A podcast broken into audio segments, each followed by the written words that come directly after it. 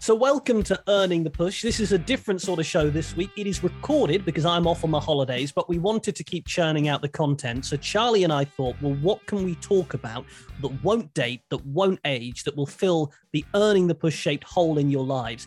And suddenly it hit me like a bolt of lightning.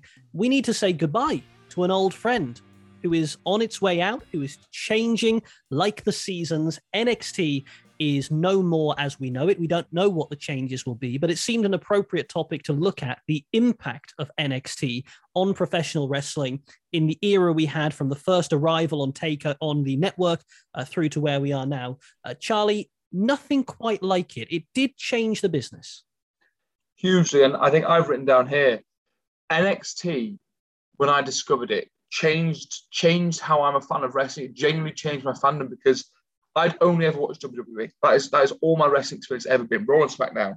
And as great as that is, I don't think I realised that NXT came along that it's only one way wrestling can be presented.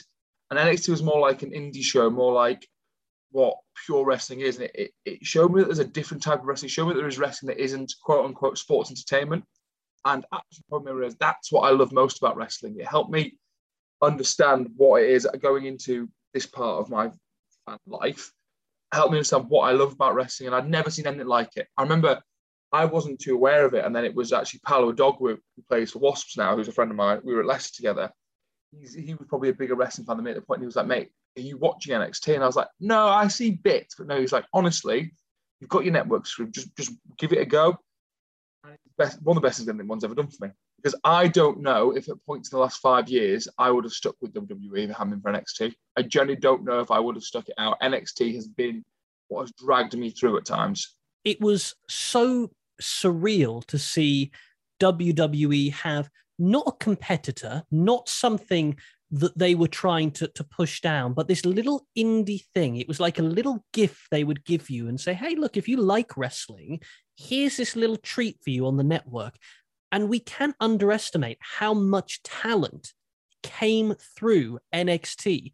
They may not have gone on to great things on the main roster, some of them have, but the roster they built on NXT was second to none. Incredible. And probably almost the issue NXT had is it became a place where everyone wanted to go. So it went from being a place that WWE brought through their own homegrown to where the best of the indies wanted to go. That that it was like a super indie show, wasn't it? Because it had the backing of the juggernaut that is WWE. So they almost made their own issue there with it. But it's just been it's been just the best. And God, the fun I had compiling this list of my favorite matches and moments NXT, and there'll be loads I've left off. But we said it on last week's episode, we've said it on the last few weeks' episodes. I don't think a takeover has ever missed. I don't think they've ever hit missed the mark. And you're always worried that the next takeover will be the one that isn't very good, but and yeah, sure, there have been a few matches that aren't quite as great on takeovers, but as a whole show, I don't think they've ever had what you'd call a bad show as a takeover. And we've had, is it 36 of them we've had? That's a hell of a run. Yeah, it really has been. Uh, you're our resident NXT guy, so I'm going to defer to you on the matches, and we'll go to some of those matches in in in a moment or two.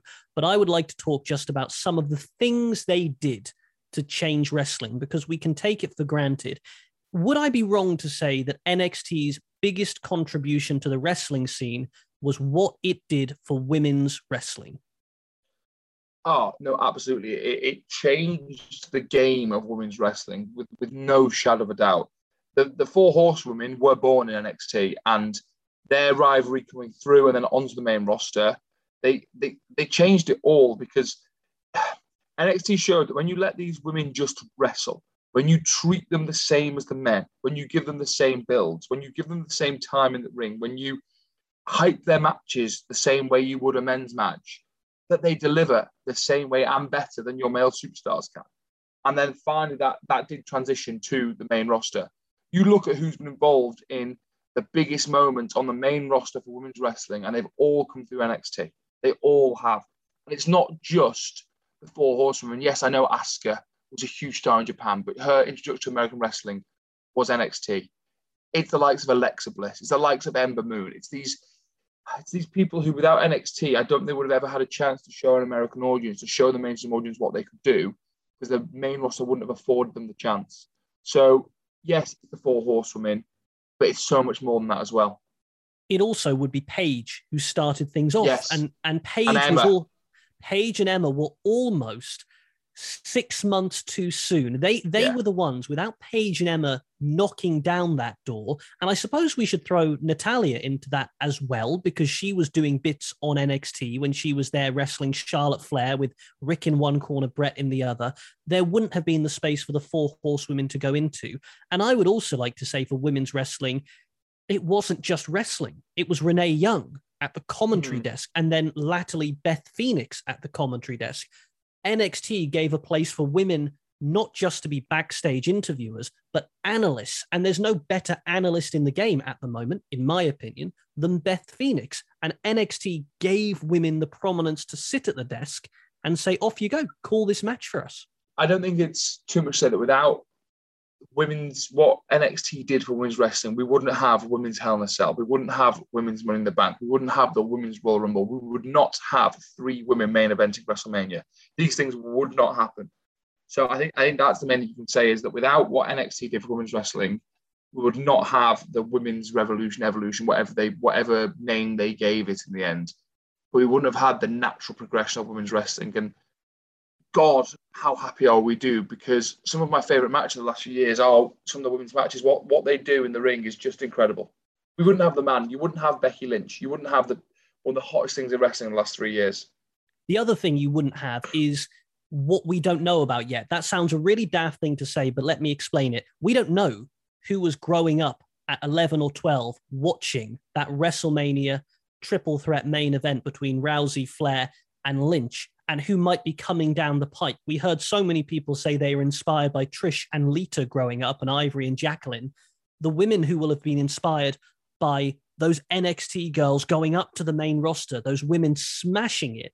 We don't know how big that legacy will be yet. No, and you see even like you almost can't see like Bianca Belair transition to wrestling because of what she was seeing five years ago. So actually, it's already kind of happening. So it's so exciting. For the next 10, 15 years, like you say, we don't know what great female athletes who may have gone to athletics or gymnastics something are actually going to go, no, I'm going to wrestle because I can and I want to. And it's just, yeah, it's it's brilliant. The other legacy I think NXT has is breaking wrestling conventions in terms of what we think we know. And I'll give you an example. We all think we know that when the little graphic comes up in the bottom corner of the pay per view, oh, it's done. We can switch it off now. We didn't see Ciampa turning on Gargano at the end of that. Little things like that that now we know to stay watching for. NXT was an innovator of doing that. I remember watching that show live, NXT Takeover Chicago in 2017. Watching it, I was watching it on, on my iPad in bed. I remember because everyone, everyone was sure he was turning on him, weren't they? Everyone was, and they they faced the Authors of Pain in a ladder match in the main event, and they lost. And Ciampa threw himself in the way for Cole, to um, not for Cole, for Gargano, to save him from that ladder. And you're like, they walk up the ramp and they're done. And then the graphics, I was like, oh, they're not splitting up. And I was so happy because I loved DIY. I thought they were great. And then he did it. And I was like, no, no, that's not what happens. The graphic comes up and we can turn off. Things like that are amazing. It was just, ah, I'm going to miss NXT. The biggest legacy I think NXT has, and I stand by this, that the biggest legacy that NXT has is AEW. Because Yeah. AEW saw what NXT was doing and to a degree saw what Ring of Honor was doing, sold out all in, and off they went. And AEW took that NXT audience and said, Hey, all those things you're doing, we think we might be able to do it a little bit better. And I think putting NXT up against AEW really exploited that. And it was so unnecessary to do that because you could have had two really cool brands, but NXT was sort of sacrificed inadvertently to AEW because you took the most AEW like product AEW NXT uh, WWE had. I'll get there. They put it up against AEW and it was found a little bit lacking and it didn't need to happen. I tell you, before we move on as well, I think that's so true. The biggest thing I can't believe they never did was they never did an NXT invasion of the main roster properly. And I'm always shocked by that because that story writes itself because you get Triple H versus Vince at the top of it. And they did it, didn't they, slightly when there was the travel issues with Saudi Arabia. And they had to, off the cuff on that SmackDown, NXT invaded because they had to, because they had, they had no one else in America. And it was brilliant. And then that built to that Survivor Series where they threw NXT in there. And it was just great. And I don't know how, especially with war games and that sort of, how did they never do a main roster versus NXT properly? I don't, I don't get that. It just, it seems to write itself, that one. And also, you mentioned war games we talk about what NXT did for, for wrestling traditions, the, the Dusty Cup and and you know the, the tag tournament honoring tag wrestling, bringing back war games. Um, you, you could tell that there was a love of wrestling that we all felt as well. And I don't know what comes next, nor, nor do you, but it does make me sad that we couldn't stay with it as it is. Who knows? It, it may be better. What are some of your favorite memories of the yellow and black brand? So I'm going to run through some of my favorite matches, and I'm going to run through my favorite takeover because my favorite takeover, I think I said before on the podcast, for me, is what a wrestling show is. It's perfection. So the ones that jump to mind straight away is the whole, the whole Gargano and Ciampa feud because they were kind of no one at the Cruiserweight Classic, and they made a story for themselves. And then for the next five years, they were the best thing in wrestling, Gargano and Ciampa. And Fight Forever gets thrown around a lot, but yeah, fight forever because you two are brilliant. So obviously, and I'll get to New Orleans later, but their first one, their their big trilogy was their unsanctioned match at New Orleans. Then they went to their Chicago, their Street Fighters Takeover Chicago 2, and their Last Man Standing match at Brooklyn 4. I know they had their match in the pandemic as well. It was meant to the blow up. It didn't really work. It was in front of a crowd. So I kind of forget that happened, if I'm honest. I kind of go, nope, that didn't happen. Gargano and Ciampa, I've waxed lyrical about them many times on this on this podcast. I will for the future. They are just that feud was just everything. Sami Zayn versus Shinsuke Nakamura at Takeover Dallas. That's a way to debut someone. That was just. If you haven't seen that match, because if, if you only know main roster Shinsuke Nakamura, go and watch NXT Shinsuke Nakamura because they are chalk and cheese. He is just that. And Sami Zayn, uh, because it was the passing of the torch as well. Sami went to the main roster the next night.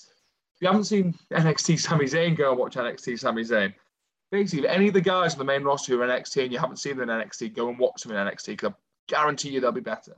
Before they split, DIY as a tag team, them versus the Revival at Toronto in the two out of three falls match oh. is just, ugh, it's just, it's tag team wrestling at its absolute best. Absolute best. Only rivaled by when you throw the authors, authors of pain in there in the elimination match in Orlando. When, when it makes me smile so much. I go and watch it tonight. Just this moment. When DIY and the Authors of Pain, who have been feuding for six months, end up doing their tag team finishes, but with each other. So when one of the revival and one of DIY hit the running knees, and when one of DIY and one of the revival hit the shatter machine on Ultimate, because they know they've got this huge monster foe, they've got to work together to put. It's just storytelling. They've got to work together to put them away, and they get in there and then one, the revival tries to take out DIY, and it all falls apart. And of course, the Authors of Pain leave as the tag champion because they couldn't work together. Ah, oh, just perfection. All of Asuka's title reign. Yeah. All of it, the whole 500 whatever days it was, and how she couldn't be beaten. And she had to just re- retire the belt. She had to say, I'm going to the main roster. No one can beat me here. I'm off. Again, if you haven't seen NXT Asuka, go and watch NXT Asuka. She's amazing. I could have picked any of Bayley versus Sasha, any of it but there I am respect, take over respect. In that that was the huge game changer because that went, we're giving women a stipulation that we've only ever afforded men before. And oh look, they've probably given us the best Iron Man match since Kurt and Brock on SmackDown, probably. Yep, I'd agree with they that. Could, so that's the best one in 12 years or so. And yeah, so they oh look, girls can do this wrestling when we let them. That was kind of what that was. Um, and then one that I think flies under the radar and it gets forgotten about a little bit because of what happened at the end of the um, takeover, which you just spoke about, was the first Chicago takeover. Tyler Bate versus Pete Dunne for the UK title with Jim Ross on commentary. Oh, that is a match. That is a wrestling match. And I love, we spoke about it recently because of Walter. I love what the NXT UK title has become. And it seems like it's staying because they've just put it on Dragunov, who's not a big stereotypical American wrestler. I love that in Walter's reign, Ciampa wanted a shot at it, and these established NXT guys wanted a shot at it. When I'm going to get on to take over New Orleans in a second, but I haven't mentioned my favourites. I haven't mentioned Andrade. I haven't mentioned Aleister Black. I haven't mentioned Ricochet in NXT. I haven't mentioned Adam Cole yet or any of the Undisputed Era. There's just so much great stuff. And you go way back, it was the start of Seth Rollins. Big E started with his five count. Big E was so dominant, he used to count people out for five rather than three when he was pinning them. Sami Zayn and Kevin Owens, their feud in WWE started in NXT. And when when Kevin Owens turned on at the end of that title match, go back and watch Adrian Neville. Go back and watch these early days NXT because it was just, I didn't watch that live. I've gone back and watched it, and even now you get the feeling of something special starting here. It's it's just brilliant. But if I'm ever having a bad day and I have a few hours to spare, I will put on and watch from start to finish the main card of NXT Takeover New Orleans. I watched that live on the Saturday night of WrestleMania 33 weekend. I remember sitting there for half an hour after, just buzzing, because I, I remember saying I watched it with a lad I was at Gloucester with. I said I think we've just seen wrestling perfection, and I, every time I go back, it doesn't it doesn't disappoint. So I'll read through the card for anyone and if you haven't seen it, please go and watch it, please, because it's you'll you'll love it. It starts with the first ever North American title match. They introduced the title that that pay per view. It's a ladder match between Adam Cole, EC3, Killian Dain, Lars Sullivan, Ricochet, and Velveteen Dream, and it's just incredible. It's everything a ladder match should be. And then goes to Shayna Baszler versus Ember Moon. Again, if you ain't seen NXT Shayna Baszler, go and see NXT Shayna Baszler. She doesn't mess about.